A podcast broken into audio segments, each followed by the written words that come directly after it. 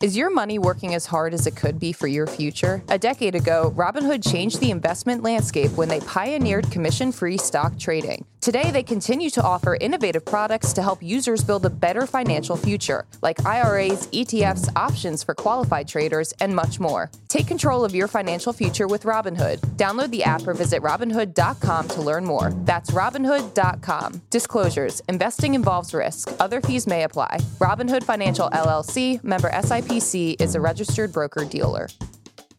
Good morning, Brew Daily Show. I'm Neal Freyman. And I'm Toby Howell. On today's pod, the space race is so back as several countries try to land on the south pole of the moon. And Lionel Messi has only been at Inter Miami for one month, but he may have already changed MLS forever. Then the robo taxi revolution in San Francisco is off to a rocky start after Cruise and Waymo have been involved in a series of embarrassing accidents. Plus, we're going to talk about the biggest sushi seller in America and it's not who you think. It's Monday, August 21st. Let's ride. All right, Neal, I want to start the show off today by wishing you a big happy birthday. And to celebrate, I will be singing you a full volume rendition of Happy Birthday. Just kidding. Oh, thank God. Seriously, though, at the risk of getting all emotional early on Monday, I just want to say that the 30 minutes we spend in the studio recording Morning Brew Daily is the best 30 minutes of my day. Whenever the early morning wake up gets tough or the late night show prep drags on, I remember that you're doing it alongside me and it makes it all the easier. So, Morning Brew Daily listeners, show Neal some love in the YouTube comments, in the Apple reviews, or just send us an email because he deserves it. Happy birthday, Neal. Thanks, Toby. Yeah, I can't wait for the, the Apple reviews. Five stars because Neal's birthday. No, uh, no, 30. I'm 32. This is crazy. 31. I would say the best part of it definitely was launching this podcast. Super fun. I had really no expectations about what it, what would happen because we had no, never done this before. I know. Um, but it's been such a blast, and I'm excited for for what 32 32 brings. Yeah, a couple more birthdays in the studio together, hopefully. Yeah. When's yours? Uh, February. Oh, I I'm a Pisces. You're a Leo guy. I am a Leo. Shout out to all the Leos. All right, uh, we're going to be- begin our show 240,000 miles away from Earth on the south pole of the moon because despite being a place that hasn't experienced sunlight in billions of years, it might just be the hottest destination in the solar system. In the span of a few days, both Russia and India tried to land spacecraft on Moon's south pole, which no one has done before in history. So far, it is not going well. Russia's spacecraft crashed into the surface while attempting a landing yesterday, which is a major embarrassment given that Russia hasn't launched a moon mission in 47 years. But India could save the day. Its spacecraft is in the lunar neighborhood and will attempt a landing on Wednesday. If successful, it'd be a huge achievement for India, considering it spends just 1.5 billion on its space program compared to NASA's 25 billion dollar budget. Money with Katie would be so proud.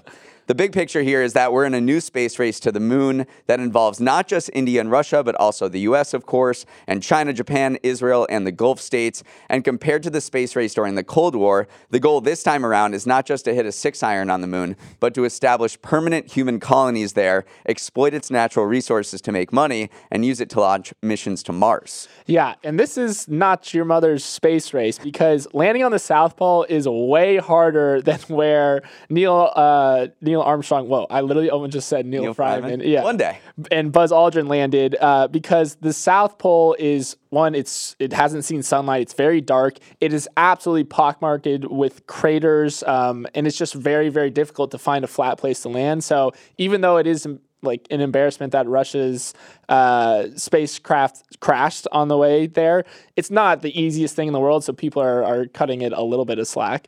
Yeah, so that is it. No one has ever done it before, but what I want to talk about with this new space race is a lot of it has been offloaded to private companies. Before it was, you know, NASA doing everything and all these space agencies around the world doing a lot of stuff, but now they are kind of privatizing the industry a little bit saying like maybe we couldn't do all of this ourselves let's get you know, private companies to step up, do a lot of the R&D because there's so much capex, capital expenditure that's needed to build rockets. So obviously the leader in the space here is SpaceX, which mm-hmm. uh, won a contract for the lunar lander for NASA's Artemis missions, which are going to the moon. I think they're going to try by 2025.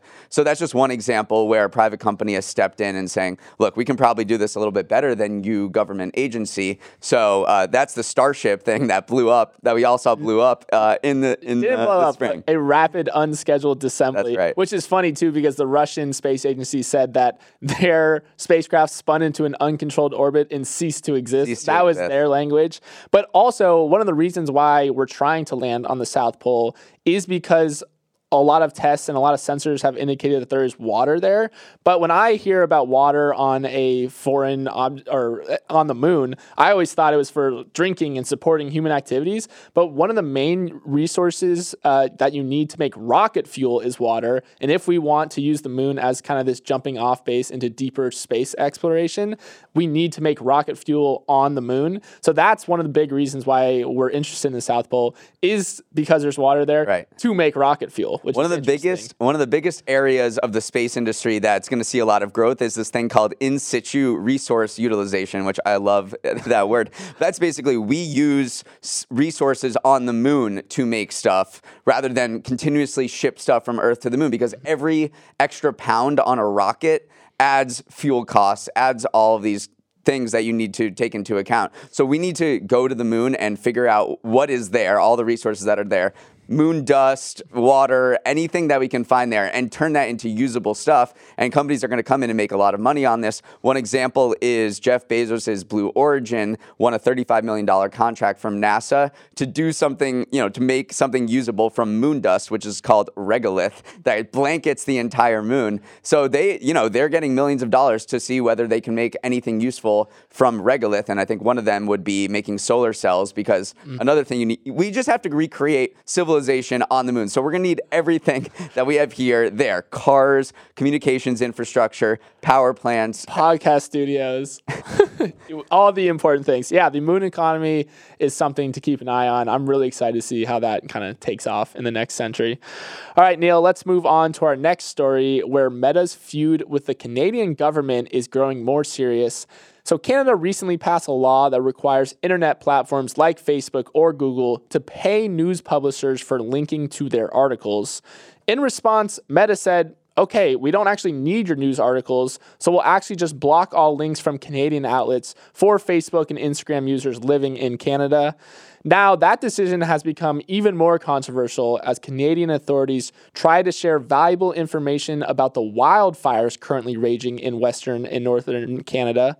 You have evacuation orders getting posted on social media, but since news links are blocked, the velocity of that information has been severely restricted, with some people re- resulting to just posting screenshots of articles in order to get around the ban.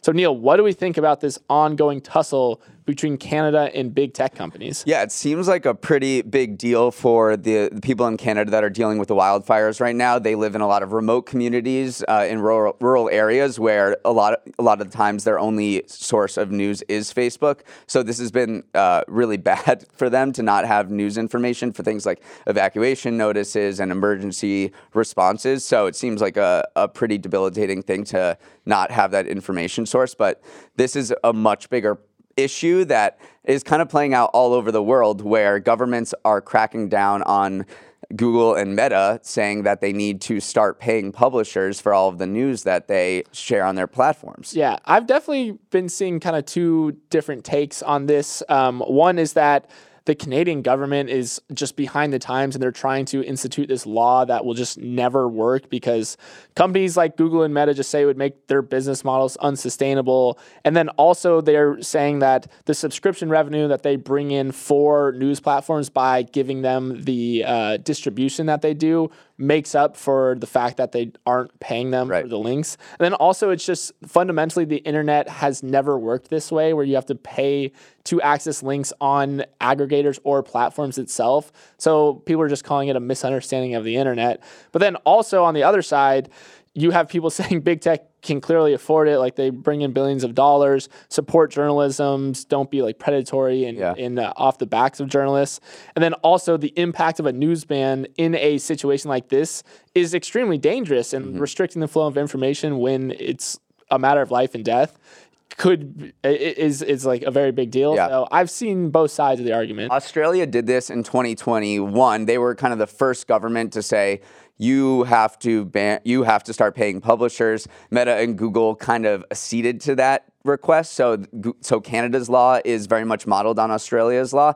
But this time around, Meta and Google seem like they're not bluffing when they when they're saying we're just not going to you know allow news on our platform.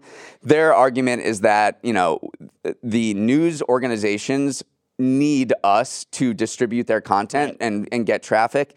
And why, why would we pay for that essentially? And I, I think about Morning Brew, honestly, because we are a news aggregator, obviously not even close to the size of Meta and Google. And I get requests a lot of times from other publishers saying, can you put your link, can you put our link in your newsletter? That is our, you know, that makes our product better and it also drives traffic to their websites that they want to get. So it's kind of this mutually beneficial scenario. But either way, Meta is moving away from news. Facebook is moving away from news. Right. Uh, when they launched uh, Threads, which is the Twitter competitor, they made a point to saying news is not going to be an integral part of this. We don't want to do news. It's not a great business. Right. It, they just don't make that much money from it either because advertising revenue doesn't do that well next to news content in the grand grand scheme of things. So yeah, it is definitely one of these things where we're talking about it because of these wildfires currently happening, but it's definitely going to be a broader conversation yeah. because even the US has looked into potentially carving out something that allows publishers to band together in order to kind of withstand the might of, of big tech. So I will it will be interesting to see if other countries fall in line or if they see what happened in Canada and yeah. say nah, there will be us. global implications. The big picture here is that, you know, newspaper ad revenue has plummeted yeah. while Facebook and Google have become this duopoly of the digital ad market. And so this power dynamic could not be even more stark. Yeah. All right, let's move on to our next story, Neal, where San Francisco is putting self driving robo taxis in timeout following a series of accidents. So, Cruise, the self driving subsidiary of GM, has been ordered to reduce its robo taxi fleet by 50% in the city at the behest of the California DMV. It's a big setback for Cruise after the city had allowed Cruise to boost its capacity and offer 24 7 commercial rides earlier this month. But when you hear about some of these accidents, it makes sense that they are throttling Should back. we play the Curb Your Enthusiasm yes, music? a little bit. So 10 driverless cars came to a stop unexpectedly at an intersection by a concert after the cell network got overwhelmed, disrupting communications with the cars. Another cruise car drove through a construction site and got caught in wet concrete. And the most serious one was when a person was injured after a cruise car failed to yield to an oncoming fire truck. So, Neal, the driverless car revolution in SF is off to a rocky start, to say the least. I would say imagine that you were just in a city where half of the drivers or a good chunk of the drivers were student drivers and you're right this is exactly what's happening yeah. you're you're driving along and you see that you know that little car with the thing on top that says student driver and uh, they're everywhere and i can imagine that can be very frustrating because they're not as good drivers as you and they slow down, they make mistakes, but you know it's in the service of eventually them getting better. And I think that's what we have to look at here because these cars need time and miles to learn the streets to their technology needs to just accrue time and distance to get better. And you know i it's easy for me to say here in new york city like to the people of san francisco like be patient be patient. Right. But i think that's what a lot of the companies are saying. It's like we to get we want to get better. We think we can get better. And we just need a little a little more time and a little patience. Meanwhile the people of san francisco are like look, we've been guinea pigs to all sorts of VC backed, you know, tech companies over the past few decades. We're this is just another one. We're we're tired of being uh, guinea pigs in these experiments. It's time to like find another place to do your self-driving test. Yeah, I mean, I do. Cruise always comes whenever some bad press happens to self-driving cars. They come with facts about normal drivers because they in their press release in reaction to this reduction uh, to 50%, they said over 100 people lose their lives every day on American roadways and countless others are badly injured.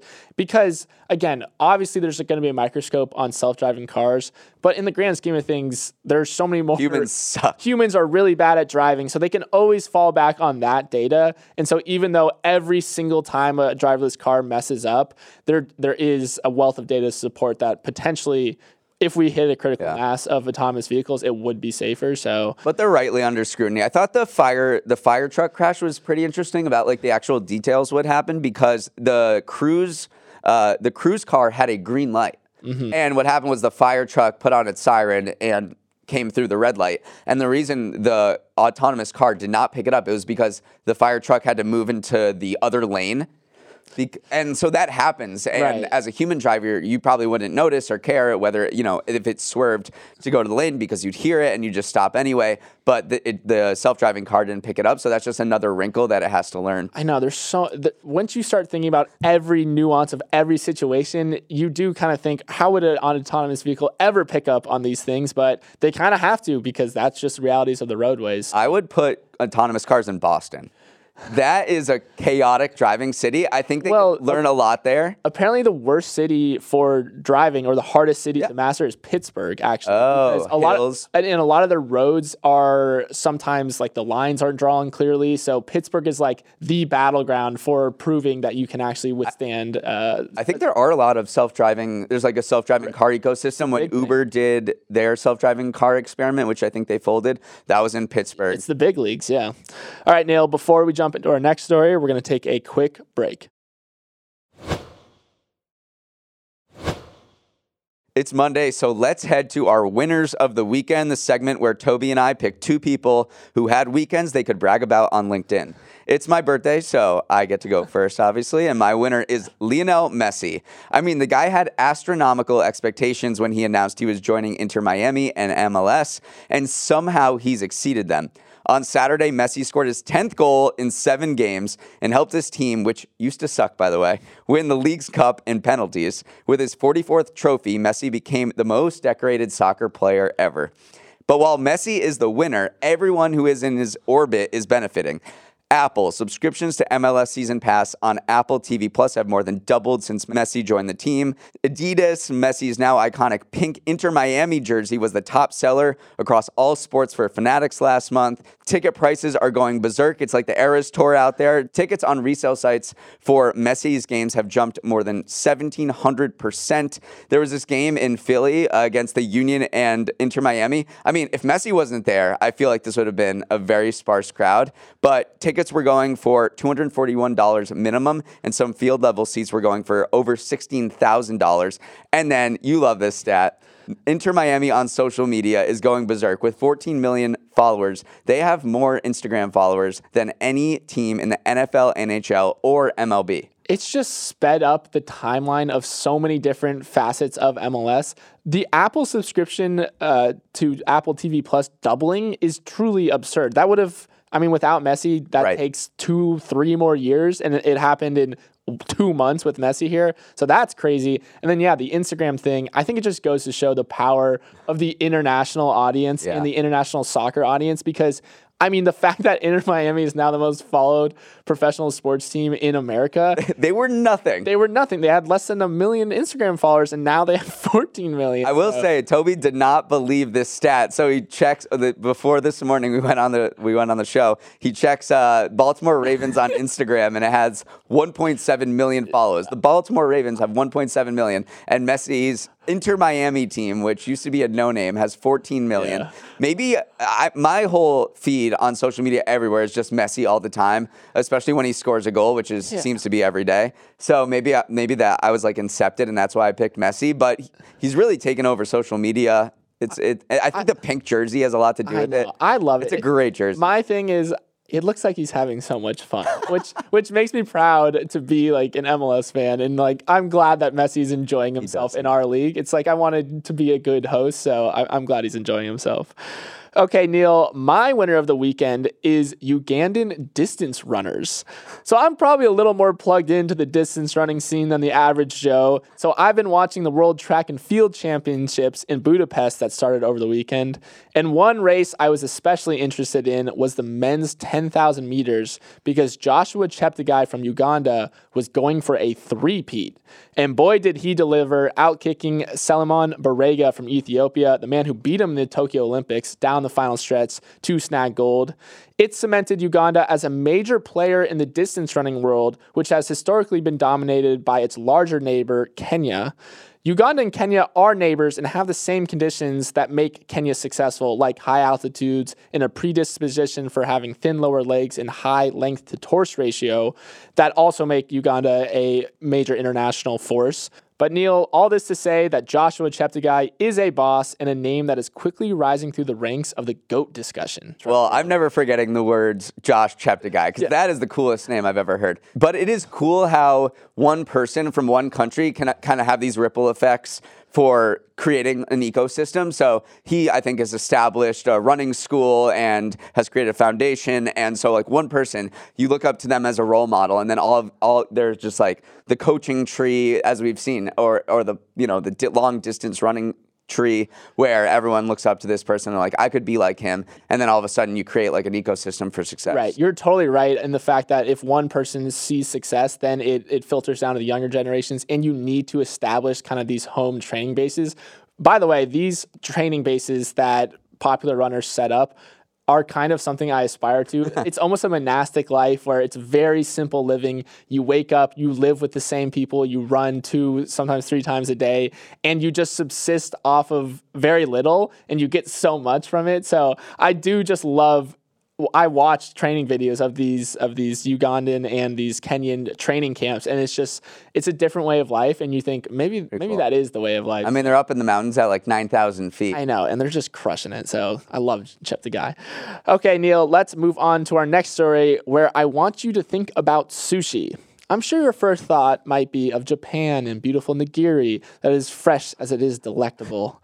I'm not sure your first thought would be of Kroger, but sushi and Kroger go together like white on rice. The nation's largest grocery store operator is also quietly the biggest seller of sushi in the US. It began selling sushi in the 90s, but it wasn't until it was reviewing data from an outside research group in 2020 that Kroger realized it was the nation's biggest seller.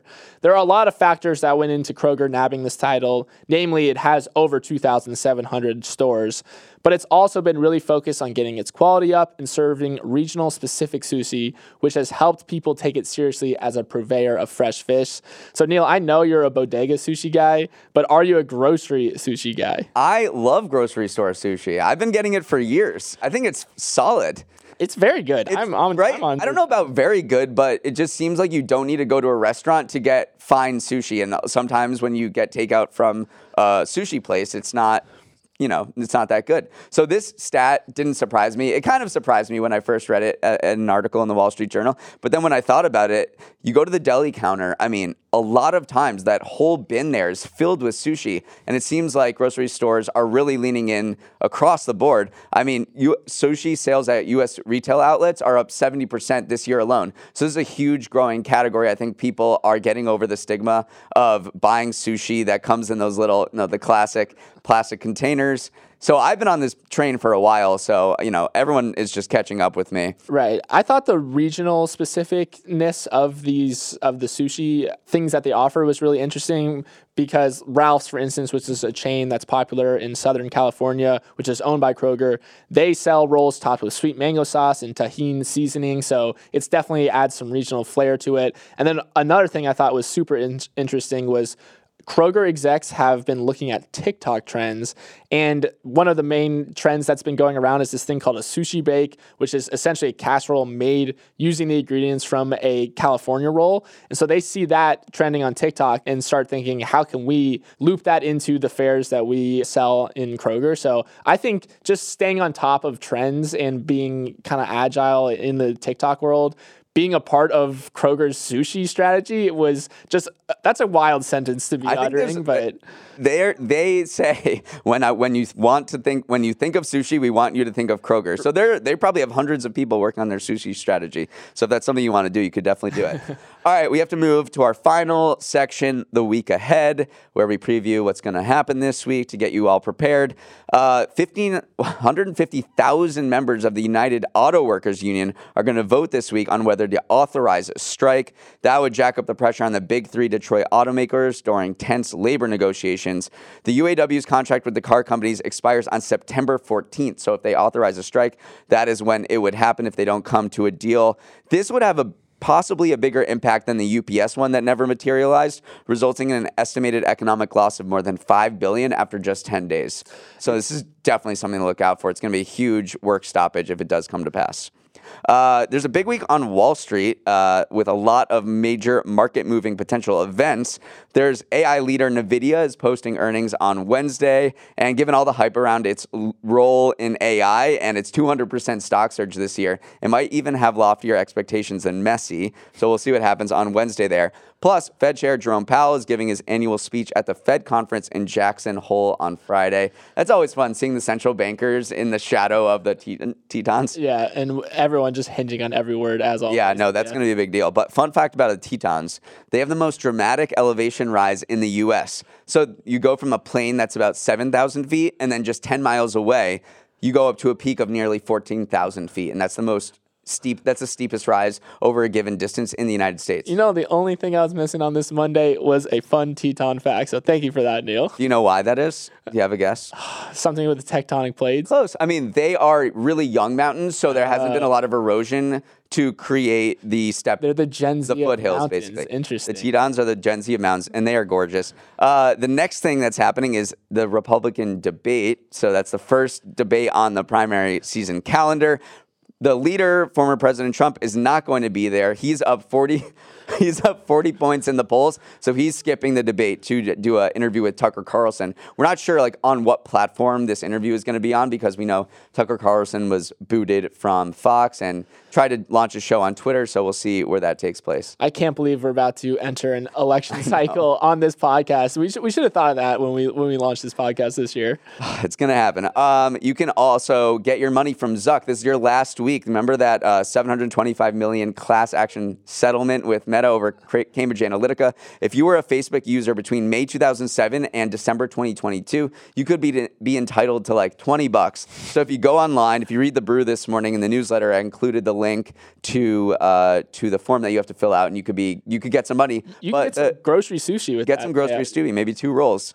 Um, so what else? We got Bishop Sycamore, uh, the high school that conned itself. And it's not really a high school. The the football team that said it was a high school that conned itself to way to playing on ESPN in 2021 gets the HBO documentary treatment on Wednesday. This one is pretty hype. Very excited for that. Uh, again, it felt like a story straight out of a movie, so I'm glad we're finally getting some some uh, attention to it. We got Burning Man starting on Sunday, which I know you wanted to go to, but I'm not going to it because I remember last year this the lines of the cars waiting to get out looked Mad Max, looked dystopian. So miss me with Burning Man this year. And then finally, the college football season kicks off on Saturday. That's always a good time. But this is the end of an era Yep. with Pac-12, last one, uh, Texas and Oklahoma final season in the in the Big 12. So it's gonna be it's gonna be like uh, kind of like a lame duck season. R.I.P. Pac-12. All right, that is our show for today. Hope everyone has a productive start to the week. If you want to write in and let us know your idea for a space startup, our email is morningbrewdaily at morningbrew.com. Let's roll these credits. Emily Milliron is our editor and producer. Samantha Velas and Raymond Liu are our associate producers. Uchenna Ogu is back uh, as our technical director. Billy Menino is on audio. Hair and makeup called out sick with a stomach ache. Something about sushi from a grocery store. Don't, not sure what happened there. Devin Emery is our chief content officer, and our show is a production of Morning Brew. Great show today, Neal. Happy birthday, Neal. Let's run it back tomorrow.